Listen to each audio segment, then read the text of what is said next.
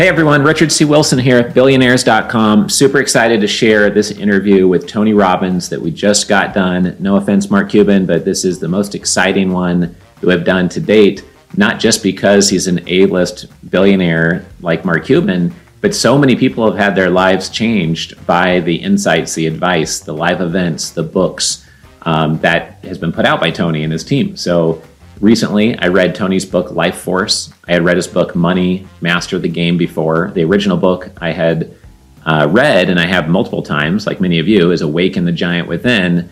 And you can also get Unleash the Power Within on Amazon or Audible if you want to listen and watch those resources. If you haven't gone through them all yet, please do. None of this would have happened though if it wasn't for Harry Kloor, who was at our investor summit yesterday. We had a 700 person event, 70 speakers on stage, and Harry came up when he saw my recommendations of the billionaire books that I've loved best and the 25 billionaires we've interviewed so far for billionaires.com on our mission to interview 100 of them. And he said, Hey, would it be helpful to maybe interview Tony Robbins? And I said, For sure it would be. So right there, he stepped aside. We recorded an audio message requesting that of Tony, sent him the questions, and literally the same day he got the interview done it was amazing. We thank you, Harry, for that. If anyone wants to check out what Harry's doing with Beyond Imagination, his AI robot technology that Tony is involved in, please go and check it out at B-E-O-M-N-I dot AI. It's called Beyond Imagination, and it's Harry Kloor, K-L-O-O-R.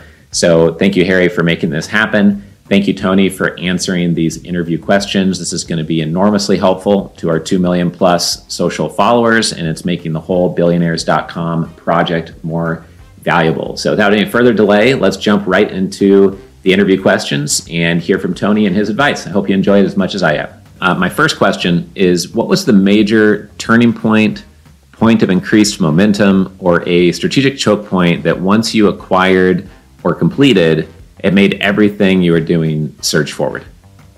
I would say um, making the psychological shift from operator to owner in my businesses. Uh, you know, when you're an operator, you're always stressed. You're trying to do it all. You try to supervise everything and everyone. You try to make sure no one makes mistakes. And so it all requires your attention. And so you can never scale. And the only way you succeed uh, in a large scale financially or in business is by scaling. So one of the ways that I made that shift was to stop asking how to get something done, but ask who can get this done. Who would be the best person? Who would be the most skilled person? Who could do this more rapidly than anyone else? I focused on the who versus the how, and that turned me into an owner. And now I have, you know, 111 companies and we do over $7 billion in business. At the time, I was stressed with two companies that were doing less than $5 million in business. Awesome. That's great, Tony. I appreciate you sharing that. We work with hundreds of doctors and dentists as well as family offices. And I can tell you that I know 100 plus doctors and dentists who work just as many hours and probably work harder than a lot of the families that are worth $100 million plus or a billion dollars plus that we serve. Um, and it's because of exactly what you just said. They're in the operator mode instead of the owner mode.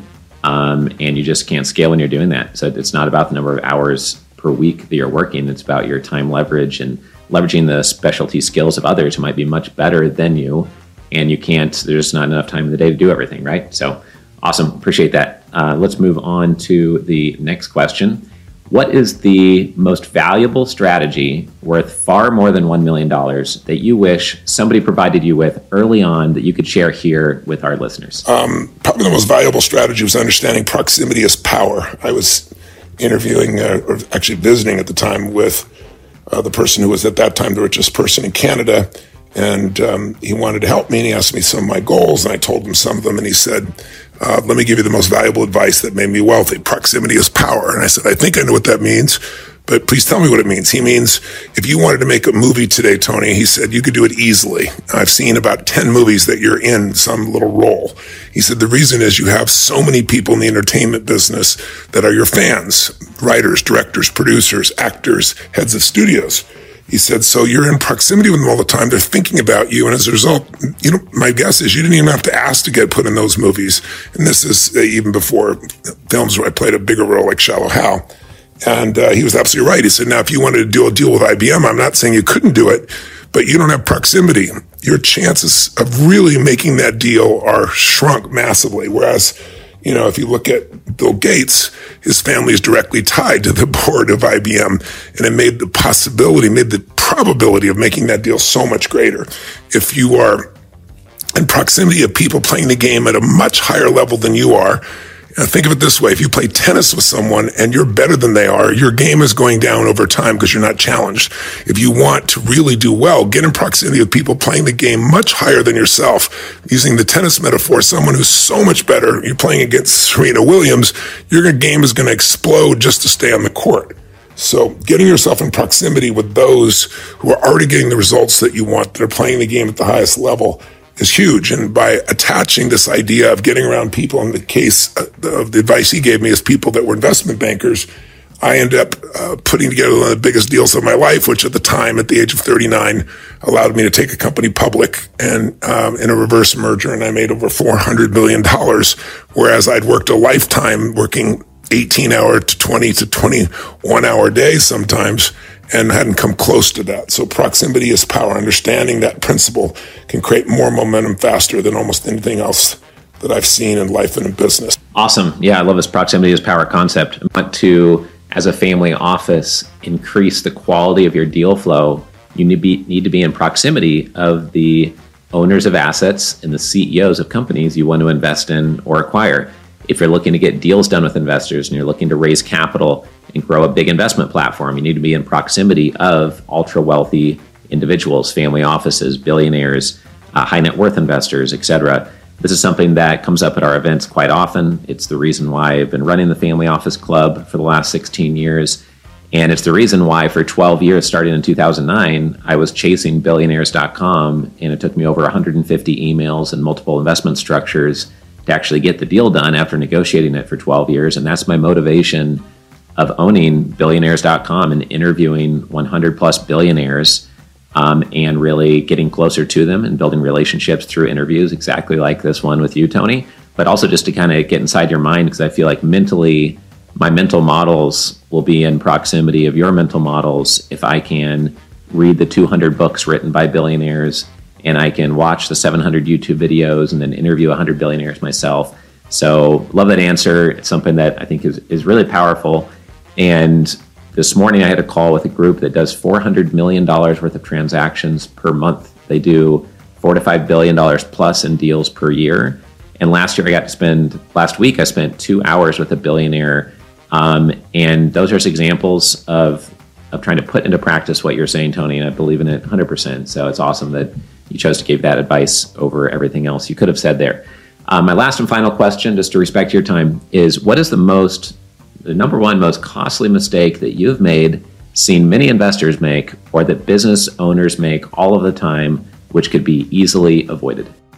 Well, as a business owner, the number one mistake is staying too long with people that aren't right, rationalizing versus you know, making decisions quickly. It's like taking time to hire people to really believe you're right but then quickly, if you know they're wrong, not rationalizing and staying with them because they're eating up time of others. If you have platinum players and you have somebody that you bring on board that's a bronze player, uh, or a person who, uh, for example, does not the right team fit, they can suck the energy out of your culture and your environment. When it comes to investments, the biggest mistake, again, is people not willing to make a decision to cut their losses um, being in a position where somebody can tries to continue to be optimistic about something, and that as an investor will get you in trouble. One other one I'll give you um, um, that so you want to avoid and, and uh, if I want to give you another valuable strategy, it was one I got for investing. I gave you a business one for investing. It was from Ray Dalio, who I interviewed for my book Money Master the Game. I interviewed 50 of the smartest people alive in investing: Ray Dalio, Carl Icahn, Warren Buffett, Paul Tudor Jones, etc. Um, and when I asked him what's in his, he's the most successful hedge fund uh, uh, manager in history. He's returned over $50 billion in profits to his clients. He manages over $165 billion in business. And I said, on your 40 years plus of investing, what's the most important? What is the holy grail of investing? And he told me, Tony, the most important thing is to remember that if you can find eight to 12 uncorrelated investments that you really believe in, you reduce your risk by 80% and increase your potential of returns.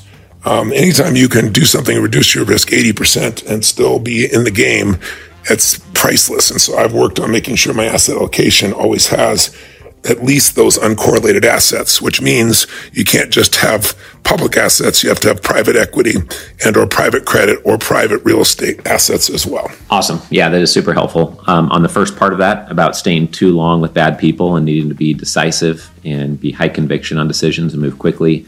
Um, that's probably cost our company millions of dollars in revenue. We used to hold on to bad salespeople, especially uh, way too long. They were toxic to our culture. So we've gotten much better at that. And at our recent uh, event, this actually came up several times. Um, Kevin Harrington, one of the original sharks from Shark Tank, we've closed two transactions that we sourced and structured with him. He always talks about working with high velocity entrepreneurs. And you can't be high velocity if you're hanging on to bad people all the time. Paul Karger, we just had a uh, fireside chat on stage with him. He manages uh, 39 different clients with an average net worth of 190 million per client. And one of the top takeaways from that fireside chat was that you have to be high conviction, move fast, make a decision, and you go with it. Um, and just by chance, last night I was watching billionaire Marcus Lemonis, The Profit, and he respected an entrepreneur that said, No, I don't need to talk to my team. If I'm comfortable, then we're going to do it. And she was being decisive. And he said he really respected that because in his world, too, if he decides that he wants to do something, then he's going to do something.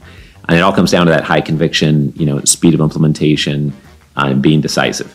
Uh, on the second part, related to private credit, private deals, having eight to 12 different investments, couldn't agree more. I think that a lot of people in the family office industry know they need to diversify that way. They want more than just a couple rental homes, and their wealth advisor diversifying them in the markets. And we're always trying to help families get more and more deal flow. And the mistake I see related to what you're saying is that a lot of them think they're getting diversification by investing in a whole bunch of startups and a whole bunch of different industries. And I think that one thing I'd add on to what you said and what Ray Dalio suggested is just that we often tell families do not invest in really high risk startups unless you're doing it through a professional venture capital angel investor fund or it's in the industry where you made your money.